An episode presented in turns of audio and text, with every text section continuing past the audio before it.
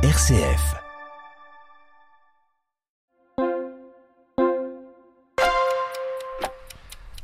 Bonjour à tous, nous voilà au deuxième jour euh, du sujet qui est celui de l'humilité dans ce beau carême que nous euh, sommes en train de vivre. Et euh, donc on, je suis toujours avec Grégoire Corneloup qui est prêtre à Saint-Avold pour nous éclairer sur ce sujet qui est très vaste. Et aujourd'hui nous allons aborder euh, l'humilité par rapport au corps. Comment on peut aborder euh, ce carême en, évoquant euh, cette humilité qu'on doit avoir par rapport à soi-même, par rapport à notre corps? Bonjour, je suis Philippe Gonigam, délégué épiscopal et référent Jeux olympiques et paralympiques pour le diocèse de Metz. Je vous invite à me suivre sur un podcast qui vous accompagnera sur une montée vers Pâques en associant le mouvement du corps à celui de l'esprit.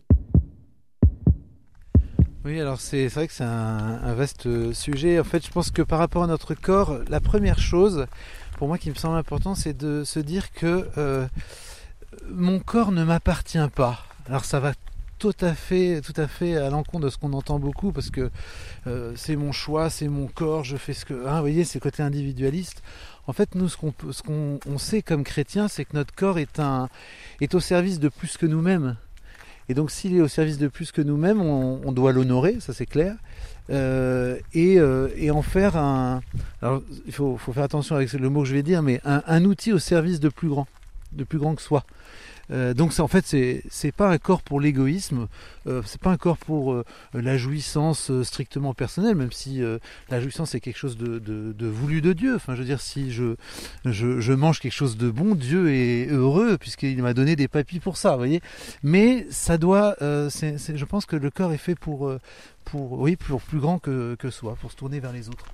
Donc il faut en prendre conscience. Ça veut dire qu'en fait, euh, dans la démarche qu'on est en train de mettre en œuvre, notamment dans notre carême, le corps peut également participer à, l'effort, à l'engagement qu'on est en train de prendre.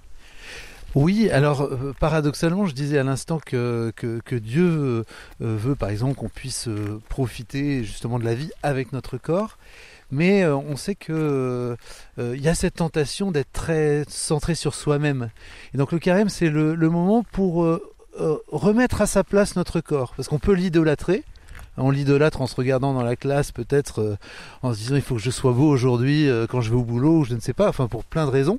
c'est bien de valoriser notre corps, mais comme c'est une, il y a cette tentation d'idolâtrie, le carême c'est le temps pour pour le remettre à sa place comme quelque chose de bon, mais qui ne doit pas dominer qui doit pas dominer mon âme, qui doit pas, euh, qui doit pas dominer Dieu euh, d'abord, quoi.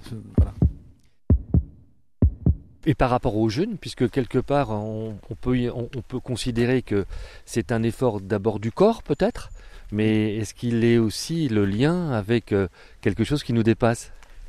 Oui, en fait, le jeûne c'est intéressant parce que personnellement, j'aime pas jeûner. Hein. Euh, j'aime bien, euh, j'aime bien manger ou j'aime bien les choses bonnes de la vie. Mais remettre un petit peu à sa place le corps, c'est justement permettre que quelque chose d'autre grandisse, quelque chose de plus spirituel. Et, donc en, jeûnant de telle ou telle chose que, j'ai décidé ou qui m'est proposée par l'Église, notamment, notamment le mercredi des cendres et le, et le vendredi, le vendredi de la, Passion, l'Église voilà, nous invite en fait à, renoncer à des choses pour faire de la place, qui est du creux en fait, qui est du creux même dans mon estomac, pour que euh, puisse venir Dieu, puisse venir les autres, puisse venir euh, euh, l'amour en fait. Ce qui veut dire en clair qu'il existe vraiment un lien entre le corps et l'esprit. Complètement. Et il n'y a pas d'opposition. Alors chez les, chrétiens, c'est vraiment très fort. Je disais tout à l'heure, on est, on est dans la région de l'incarnation. Il euh, n'y a pas d'opposition, mais l'un et, l'autre vont, euh, se servir en fait euh, pour avancer dans la relation avec Dieu et les autres.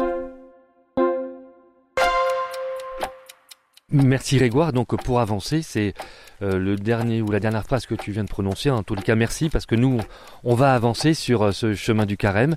Et donc, on se donne rendez-vous demain pour un, troisième épisode, toujours sur l'humilité. Et nous vous souhaitons à tous un très bon carême.